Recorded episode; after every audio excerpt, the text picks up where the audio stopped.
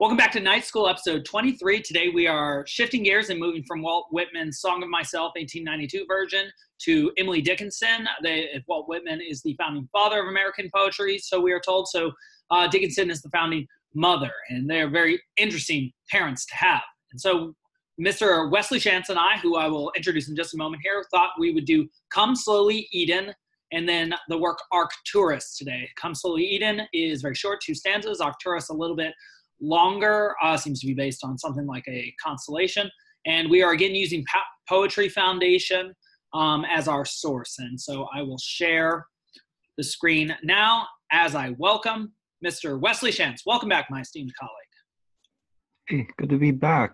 A, uh, a very different poet and a different uh, style today. Also, uh, one that we're not as familiar with um, as Poe and Whitman this is not something I've read before. So this will be a cool kind of putting ourselves in the students' shoes a little bit here.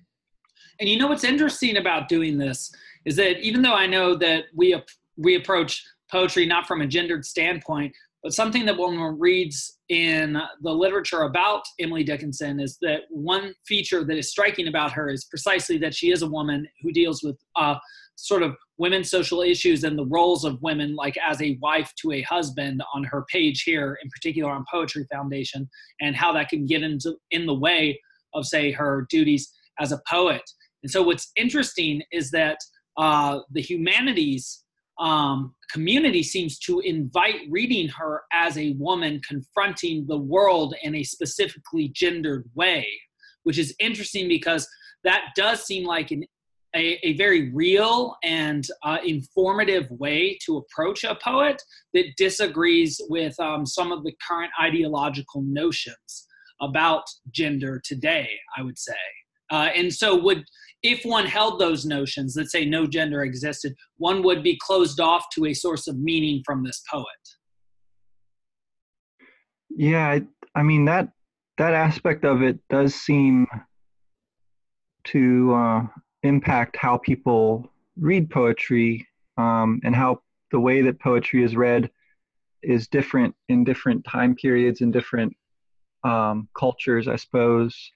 And insofar as we're trying to get at the roots of our culture and, and its values and narratives that seem to structure it, um, I do think it's very important to read as many different voices, um, people from different places uh, and times, uh, cultures, but also from different backgrounds, other sorts of backgrounds, um, you know, to to kind of get a better sense, a broader sense, um, to kind of check some of our own blind spots, perhaps, and and biases, and just like because it's really interesting also to just hear from people who had very different experiences and maybe saw the world in different ways as a result.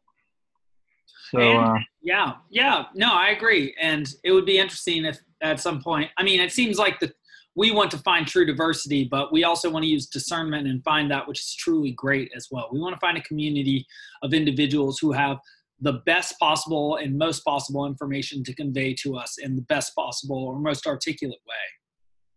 That said, I think we're going to see uh, some cross themes from the 19th century here. Just a couple things about Emily Dickinson. I'm I'm no scholar on her, but I know two things. She's a 19th century American woman who was a poet. so um, that's that's essentially what I know. And um, well, Wes, you've been doing the odds. How about are you? Would you like to start? Yeah, yeah. And again, so the way we started looking into her work was through Poetry Foundation, which seems like a real reputable and real useful store a resource. And so if you start typing in the search bar there emily dickinson one of the first things that comes up is a page called emily dickinson 101 and it's labeled a poetry sampler. And uh, the subtitle is demystifying one of our greatest poets. So the editors of the page lay out a brief kind of biography and some of her influences and things. Uh, the first section is about her school that she was at and the first poem that they link to um, is called Come Slowly Eden, and it's number 205 in the numbering system that they've got that they're working from.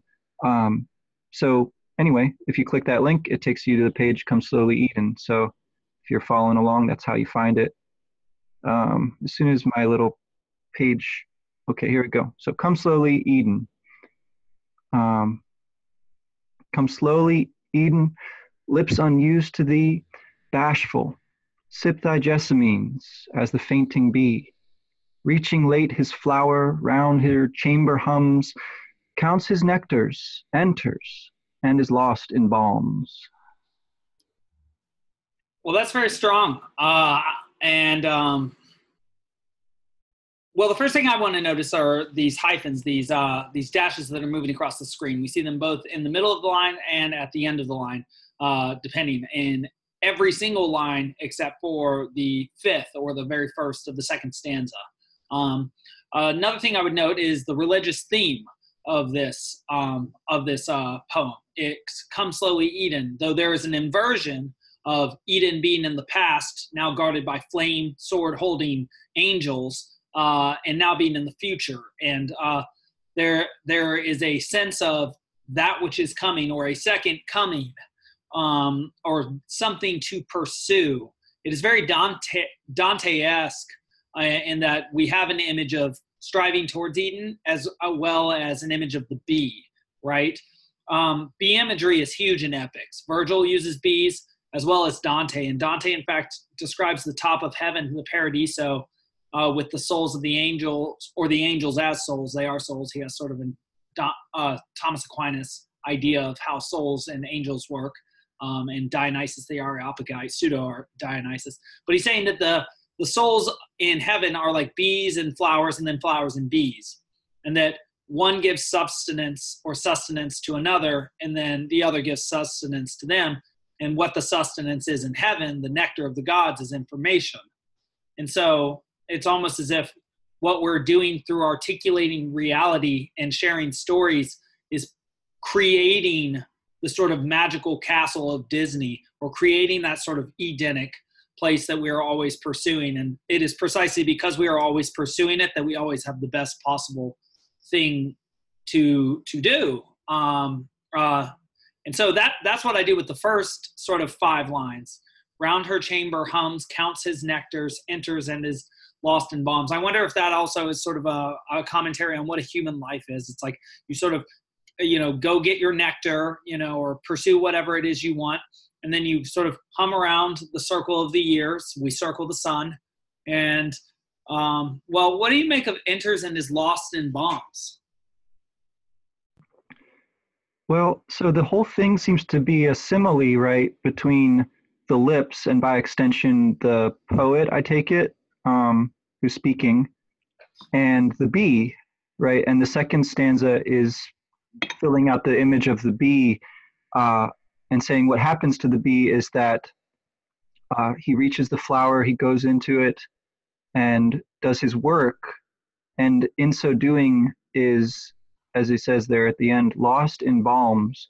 And so it seems like a combination of work and delight, which is very attractive to me, um, thinking about sort of the purpose of literature and of education those two things, and I, I take this a bit from formulations that Philip Pullman uses in his essays and speeches and things. He talks about responsibility and delight as being the the co-equal kind of foundations of an of an education or what it should look like. And, and so, you know, the bee is a worker, right? It's traditionally used as a kind of um, metaphor for hard work, but it's also um, the honey, the sweetness, and in this case, the the as yet unrefined sweetness of what's in the flower. And so you could take that to be like the inspiration behind the poem, which you're, you're, you're seeking to um, realize in the work of the poem. And that, that you can get lost in that. And I don't know that that's a bad thing because meanwhile you're doing the work, you know, it's like, it seems like you get to have both of those things in the space of the poem, which is kind of the flower or the, the Eden here um, that's being evoked and I do want to ask about the lips unused to thee, and whether that mm-hmm. means sort of like the use of the poetic tongue or the use of speaking the truth through symbols. But I also want to ask about the change in pronoun in stanza two, lines one and two, and then three. Reaching late, his flower, the bee, seems to be the antecedent there. Round her chamber hums. Who is that her? Has he just changed gender, or is he sort of an androgynous bee, or are there two bees? And then counts his nectars. I'm not mm, sure what's no. happening there. yeah, no, I, I took that to mean, and I think I read it wrong. I was assuming a his, and that probably says a lot about me.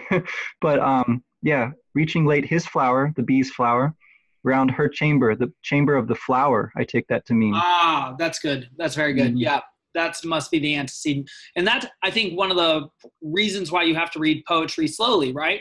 Your eye skipped over one of these details, and when I looked at this detail, I just could not think of what the antecedent to the pronoun was. And I think that that's a big reason why sometimes people get frustrated and quit reading, right? They just assume something doesn't make sense. But when they think it through, then they learn something valuable and they learn that maybe they weren't looking at this closely enough, which is clearly what was true for me there. And why it's also helpful to read this in conjunction with someone else who you're talking this to, because I didn't know that, notice that and, until you said something or until you explained it.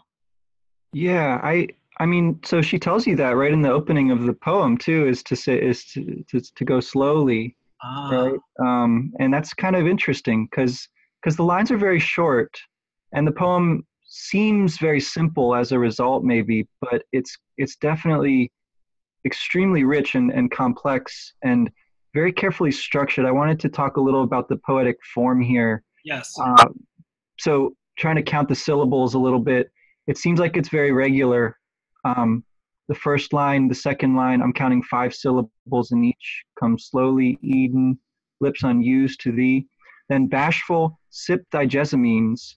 Bashful, sip thy jessamines. I'm counting six or seven, depending on how you want to pronounce that. So she's very um, different from Whitman. She, exactly. she say more with her structure rather than saying what she wants without being bound by structure. Yeah, and uh, that's interesting because something she can then do that opens up to her is that when we notice parallels like the um, the rhyme of the and bee, we can also observe a connection between the uh, capitalized there is obviously God, um, especially given the the title of the poem, and then B, sort of a connection to the natural world, uh, which Dante does as well as Whitman as well. Uh, that sort of theological or or divine connection to that which is also natural and mundane. Yeah, well, yeah, and her capitalization is very interesting. Um, again, it seems very intentional and idiosyncratic uh, at the same time. Um, the places where the line length varies also stand out as a result. You know, mm. just like those capital letters sort of stand out, the, the places where the line length varies from the, the regular five to more or fewer. There's one in the second stanza, the third line has fewer syllables. It counts his nectars, only four. It's like you're missing something there. And then the next line is longer, which kind of is makes sense, I suppose. You, the word enters is like leading you into this this longer and actually sort of um, in a sense infinite line because if if you're reading it the way I am that that those balms are kind of an inspiration or a a um, delight in the uncreated poem right? Well then that's that's effectively infinite and the line is a bit longer yeah but but you uh, reading it can can get lost as well in um, in sort of thinking about it and that's where it leaves you. The poem leaves you in that space of um, of the flower. Um, right and, and just something about the structure that you you've helped me to see is that through observing the structure that closely you can see the meaning of the poem which is entering and being lost in delight in the flower and the acquisition of that which is necessary for the hive. For us that's information. So the poem is actually describing the act of getting sucked into a poem right? Of reading a poem and entering into folk or focusing in on the poem itself and deriving the information from it or the delight and sort of becoming uh, numb to the rest of the world for that moment. The sort of enrapturing uh, effect of focusing on something and enfolding oneself within it as one draws out from it that which is valuable. Yeah, well, yeah, and, and like the word jessamine, uh, I had to look up, but it, it, means jasmine, basically. Ah. So it's like, you know, flowers which are exotic. It's an archaic word for it. Uh, the word itself sounds very floral and has a kind of odor, you know, a very, um, a, a sort of um, a tea as well, right? It's like it's it's very tactile in that way, and and the word counts there, like that's what you're doing as you read the poem or writing it. You're counting your feet, you're keeping straight your syllables, um, but that's only like half of the process, right? Of course, the other half is is the fainting, the the sort of surrender to the um, the force of the the idea um, and the and the feeling. So yeah, right. I find I find this a great it's a great little poem here. Yeah, so yeah, that's interesting how you're describing the sort of balance between uh, intentionality and structure being applied to sort of um, the richness of experience or intuition which you are attempting to share and how perhaps applying structure to that intuition helps to enhance the meaning of it rather than to detract from it which would be clearly why we would ever write poetry right? Not to be more enigmatic but to express more information in the most sophisticated way we possibly can.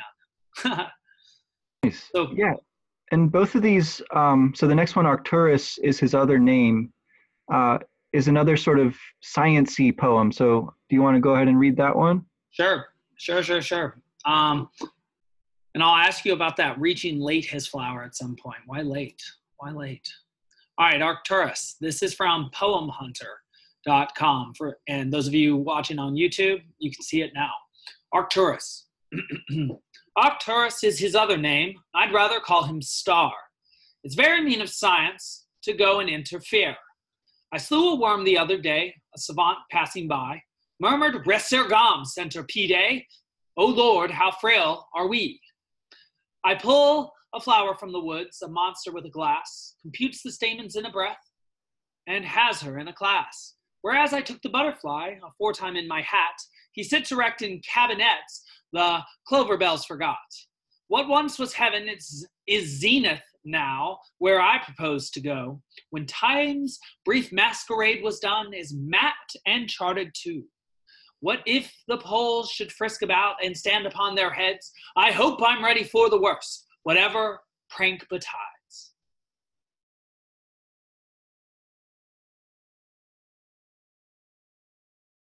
Sorry, you gotta you cut out there. There's two more uh, stanzas. Oh, sorry, I, I read them. I don't know if they got recorded. Um, no, it stopped after whatever prank betides. Then perhaps the kingdom. Oh, there we go. Sorry, sorry. I just need to scale down. Okay. Uh, brief sabbatical. Perhaps the kingdom of heaven's changed. I hope the children there won't be new fashioned when I come and laugh at me and stare. I hope the Father in the skies will lift his little girl, old fashioned, not everything, over the style of pearl. Emily Dickinson. All right, excuse me for that. I apologize. No problem. No, no. So these are the this is the fun thing about reading it off a web page. I think there's definitely a typo or two here too. Um, that one line, I hope the children there. It looks like it's supposed to break and go on to the next line. Won't be new fashioned when I come. I think that's got to be the third line of that. Okay, we can we can look that. Yeah, we can look that up and um, because that again that's something very important about poetry right? That you actually mm-hmm. get the lines right so that you can make the appropriate connections between the you know the author's intention and what's there and actually understanding the poem right? Because if you're it's like uh, uh, fixing a ghost car if you are trying to analyze a poem that's not correctly formatted or has errors like those. Well you know but that's part of the fun too. I mean until very very recently there were no real fixed authoritative texts for anything. And so part of it was, you know, reading what the scribes wrote down and trying to figure out what was supposed to be written, you know, what what mistakes the the manuscript might have in it and well sure, anyway sure, but, sure, so, sure. but as we become more sophisticated in maintaining the written word i think yeah. I, I think we can especially with 19th century american authors rather than like say like someone writing in a medieval codice or codex like maintain their words uh, with a little more integrity. But yes, yeah. I take what you mean with good spirit. Yeah. All right. So this is poem 70. Um, I take that mean that this is a slightly earlier poem, maybe. Um, it's much longer than most of the poems I've seen from her, but then maybe I just don't know that much about um, her forms usually. Uh, it does mostly follow the same kind of form with these um, four line stanzas. Still has a lot of those um, those cuts, those those dashes, which are pretty seem pretty um, particular to her style. Um, so she's writing about this time a uh, like a difference in um, in lexicon, I guess, between scientific words and um, everyday words, and uh, she seems to like to put the words that she wants to focus on in quotes. Um, so Arcturus, and she'd rather call him Star. In the next one, she has a savant passing by who murmurs resurgam, um, centipede, and then she or someone remarks, "Oh Lord, how frail are we?" Um, about that whole little scene, right? Um, where she killed the worm, and the person walking by said, uh, "You know, come back to life" or something.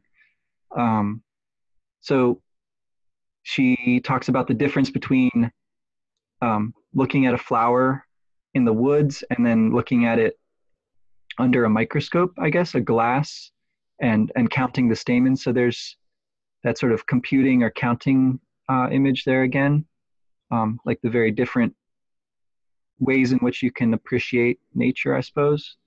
She has the butterfly, right, that she caught in her hat versus the one that's fixed in a cabinet, like a cabinet of curiosities or, or you know, of specimens, I guess. Um, and and she points out there that when you see it in, inside in the cabinet, then you've you've forgotten the clover bells. That's its natural sort of setting, I guess. Um, the next one is really kind of getting back to the cosmic thing that the poem seems to start from with the stars. So now we're in heaven, but we call it zenith now. Um, it's also been mapped and charted, right? Um, and she contrasts, I think, although she doesn't name it, um, time and eternity there too. And uh, maybe in the next stanza, she's referring to the magnetic poles and how over long enough periods of time they actually switch. I, I don't know if that was something that was being discovered at that time or, or not. Um, but she asks in a kind of playful mode there, like, so what if they switch places? Um, so what if they move, you know, because the magnetic north actually does sort of move around a bit. Uh, I think it's because of the wobble of the Earth on axis. I'm not really sure, but anyway, um, she's ready for the worst, and she puts that in quotes. Um, then she puts the kingdom of heaven and children there into quotes as well. So she's like, these are kind of her specimens, I take it, that she's like standing back from and trying to look at objectively and with a certain amount of irony, like ironic distance. Um, that when she's, you know, um, when she's dead, right? Um, when she's in the heavens, as she imagines, um, she's worried or maybe mock worried that the children there will uh, will also have changed in the meantime from what she imagined they'd be. The father in the skies will lift his little girl, old fashioned, not everything. So there's a paradox there, right? She's she's the little girl, she's old fashioned, she's nothing, not, but she's also everything. And um, over the style of Pearl, I, I guess that's the pearly gates is how I'm reading that. So like she's hoping that there's something that's not changing. But again, I, I, I get it. I detect a, a certain amount of mockery here. So I don't know how literally to read that and how much it's sort of her kind of playing around a bit. Um, the the style of Pearl also seems to be a pun, right? Because um, style is not just like a physical thing. It's more often now we use that. It's a, maybe a homonym rather, but we use the word style to talk about a uh, a way of speaking or of writing. And so, you know, she has she has a very particular style. I don't know if I'd call it a pearly style. You know, it's not it's not fancy particularly, but it is very artful and um, and in some ways very delicate too. So maybe it's not a bad um, kind of threshold for Well, uh, you know, for entering. perhaps- yeah perhaps something valuable crafted over time from something that started off as common which is how pearl is made right? It's like some sand that falls into what a, an oyster or a clam? And, Ah, right, right. and then it, it it sort of just clamps down on it and over time shines it up or however specifically it works. But it's something i want to comment on in this this poem is uh, the kingdom of heaven language the father in the skies the resurgam i shall rise again. That's christ image. Um, uh, talking about arcturus being depersonified and de-anthropomorphized into star from science. What seems to be happening here is something that's happening in the miltonic poem uh, during the scientific revolution and also what whitman was sort of experiencing in his poem song of myself a, a change from an anthropomorphized mythological view of the universe uh, even uh, you know theologically granted grounded from the greco-roman sort of gods to, uh, through the sort of uh, what christian gods. And so now now the world the heavens are no longer the heavens it's the sky. And the constellations which represented stories of heroes well those are just you know balls of gas. And um, you know but she says man, what's going to change next? Because this is like the opposite of how we used to think. And so now, can we even trust thinking? What if the poles should frisk about and stand upon their head? She's like, what do we not doubt now? What can we not doubt? And that's very much Miltonic and comes through in the um, in, in Paradise Lost. The what paradise is is the worldview of humans that kept them sane in the world, which had due to the work of Galileo and the changing worldview from geocentric to to um, uh, heliocentric um, had cast doubt on not only the limits of human knowledge but also on uh, the foundations of religious uh, experience and beliefs and also upon whether any religious experience ever could be fully uh, believed in or anything since the most foundational beliefs we had turned out to be wrong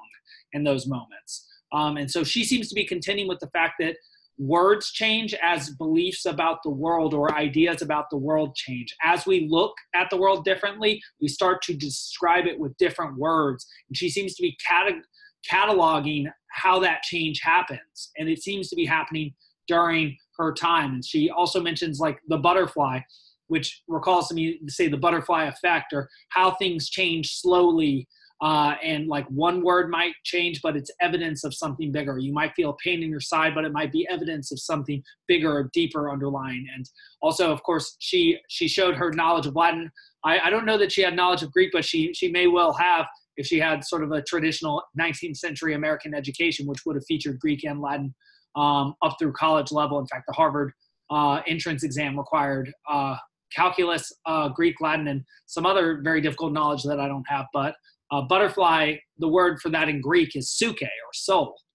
And so, uh, again, like with Whitman, religious language perforates this poem while also a description of the reduction or the transition from looking at the, the world in sort of that religious way to looking at it in a natural way, but also recognizing something being um, um, hewed off from our observation of the world in looking at it more scientifically. There seems to be something like a joke. She says, whatever prank betides in us now looking this way. It's like we've been empowered by this way of of seeing the world, but lost our connection to meaning or something because she she still returns to hope, like Dante at the end. I hope the Father in the skies will lift his little girl, old fashioned, not everything over the style of the pearl, which makes me almost think old fashioned, indicating that she has been fashioned over time, perhaps uh, due to evolution or something like that, or that each human generation, humans only change so much.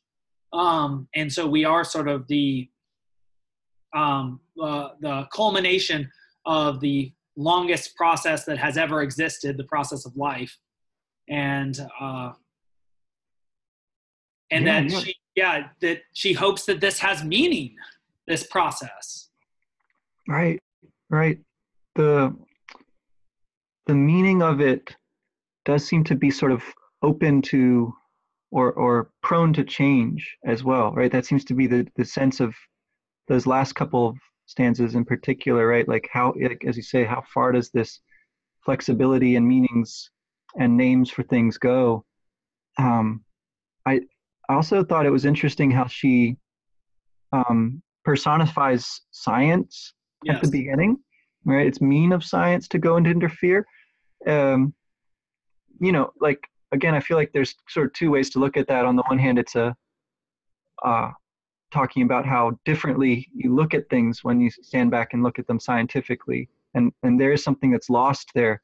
Um, but I think it's also maybe at least a little bit of her poking fun at that kind of critique, right? Because of course science was very much in the ascendant and definitely leads to lots of new kinds of understanding and, and new problems that can be solved as well. So there's, you know, there there is something sort of ironic about saying that it's mean of science to go into and interfere, um, because on the other hand, its interference brings about plenty of um, positive um, discoveries and uh, and new ways of of solving problems too.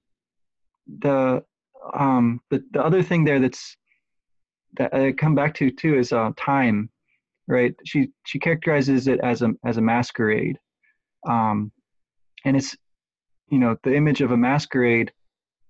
You're sort of wearing a mask. You're um, concealing something, and what's concealed, right, is um, is your your truth or or something like that, or the true nature of things. So when we've mapped the heavens and call it the zenith and this and that, what we've only we've only really mapped the masks. Seems to be her point there. Um, we haven't mapped the the underlying reality, and that seems to be where she kind of goes um, in the last part of the poem. Um, I know a number of her poems are related to death and hope and uh, things like that. So I think it's interesting that that's kind of prefigured here in this. I think I'm assuming an early poem. Yeah, I'm I'm looking at those lines when time's brief masquerade was done, is mapped and charted, to and to what extent that might suggest that the pattern of existence that we occupy might be understood and um, and codified, but that doesn't necessarily make the experience of existence any easier. And that even if we do have this superpower and this super knowledge from science, it is a tool to inform us, but does not necessarily um, it's not like a super tool. I mean, it is a super tool, but it's not like a, a perfect, divine, going to make everything perfect and easy in life tool. You still, we're still going to have life. We're still going to experience much the same things as we would have experienced a long time ago in terms of like fear and aggression and you know tiredness and irritability um, and i don't know i don't know that it, it's almost as if she's suggesting that for all we've done, we've done so little. I suppose that's sort of what you're saying there too. Um, but that there's, and but I do agree, just to transition points, that she does have a very light tone here, a very airy tone, a sort of poking fun tone, calling it mean. And I, I do wonder what that's supposed to mean in this case, because she does seem to be talking about, you know, a fairly serious change in attitude and perspective, or yeah, uh, perspective on how the world on how to see the world, but she's sort of like joking about it as if it's not the most important thing or something like that. Yeah. Well, I guess to go back to the other poem as well, you're pointing out about um, that the bee is reaching the flower late.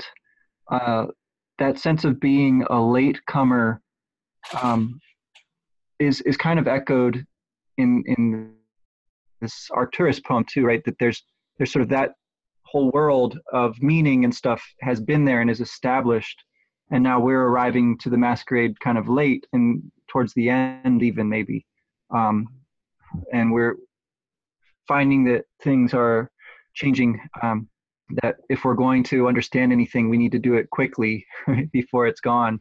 Uh, that that seems to be the sense there.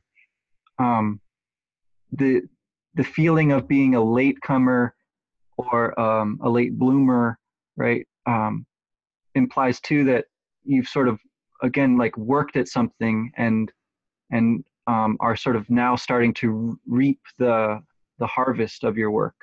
Um, right. That's interesting. Yeah, yeah, that's interesting on so many levels. Like uh, on like say a religious Christian level, the idea of the the the tree or the vine with the new branches that Paul brings up, like uh, they're the older Hebrew branches, but now the newer Christian ones, but they partake of the same tree. The idea of sort of indentering oneself to a craft like poetry and developing sort of in slavery for several years in order to develop that freedom of will that skill affords oneself in a craft and the ability to maximize self-expression through one's skill.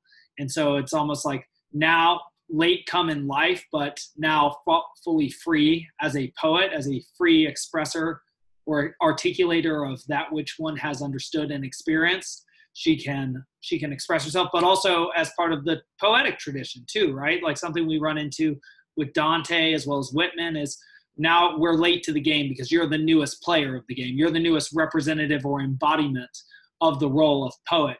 And so you're late in that this masquerade has been going on. This party's been going on for quite some time, and everything that's been produced has been by everybody who is not you, who has been part of the party. And now it's time to contribute or to, you know, leave your mask in this uh, this party of ghosts that one living soul will someday travel to, hopefully again yeah it's so she you know she doesn't um, assert herself in the same way that whitman does right. uh, or poe you know poe's speaker is also very like neurotically concerned about himself but um but she's certainly very the narrator the speaker of the poems is is certainly a, an interesting and um notable personality within this um, in terms of form and style but also just in terms of content as well um and the way that she talks about herself and her experience and how it relates to you know by implication to us reading the poem perhaps being aspiring poets or or scientists or both you know these these are all things that concern us nearly. And so uh yeah i like i like that way of interpreting it um i'm i'm real excited to kind of keep going through this uh, body of work we'll see how it uh, develops here. Yeah, and um, do you have any ideas on what we would like to do for next time? One or two poems, or do we want to leave the uh, audience in suspense? Well, the next ones that are listed there are more um, more that they the editors here relate to her experience at school. So things like surgeons must be very careful and faith is a fine invent or sorry faith is fine invention. Um, so maybe those two. And if we get to it there's one that's apparently inspired by or commemorates the death of charlotte bronte. So a, another influence on her literary influence the brontes. Um, so maybe we'll get to that one too well wonderful and i, I do think that um, emily dickinson is the first female author that we have confronted if i'm not mistaken we've we've read and watched a lot together now. But I, am very glad to give her her due, and uh, looking forward to reading more of her and possibly the Brontes. And definitely, I want to go through Middlemarch at some point, um, possibly when we're you know when we're a lot farther along, two or three years from now. But I think that would be great as well, George Eliot. And you know, someone I've never really given much time to, and I, I know I'm mentioning English authors here, not just American ones, uh, is um, oh no, her name has fallen out of my head. In graduate school, all uh, I think you and Aaron Desmond were very influenced or very much like this poet. She might or this author. Oh no, what was her? I think she's Irish. Uh, very popular with people who tend to be depressed. Um, I I don't know. There's a few possibilities here. Is it Virginia Woolf? Uh, she would be great. Flannery but, O'Connor. uh, yes, Flannery O'Connor. That's the one. That's the one. Yeah, Virginia Woolf. I also have very limited engagement with. Um, I've only ever ever read the the play by Edward Albee, uh, Who's Afraid of Virginia Woolf, which I thought was a profoundly ugly play, um, just you know emotionally, psychologically. But uh, you know, that's uh that's another author I'd really like to read. So there we go. Cool. Well, yeah, there's a whole, I mean, the canon is big. Um, there's lots of voices in it, and it's always expanding, is the sense that I get at least. Uh, so, yeah, well, I guess we'll just have to do our best to keep up and to report how language and uh, our perspectives on the world and the meaning within it are changing. And leave our get our ghosts, our Tom Riddles in the diary for the next uh, the next people who will come, you know, learn from the book of lore. Sounds good. All right. Till next time, Wes. I'm glad to be starting out on a new poet, the third American poet, with you. Yeah, likewise. Take it easy. You too.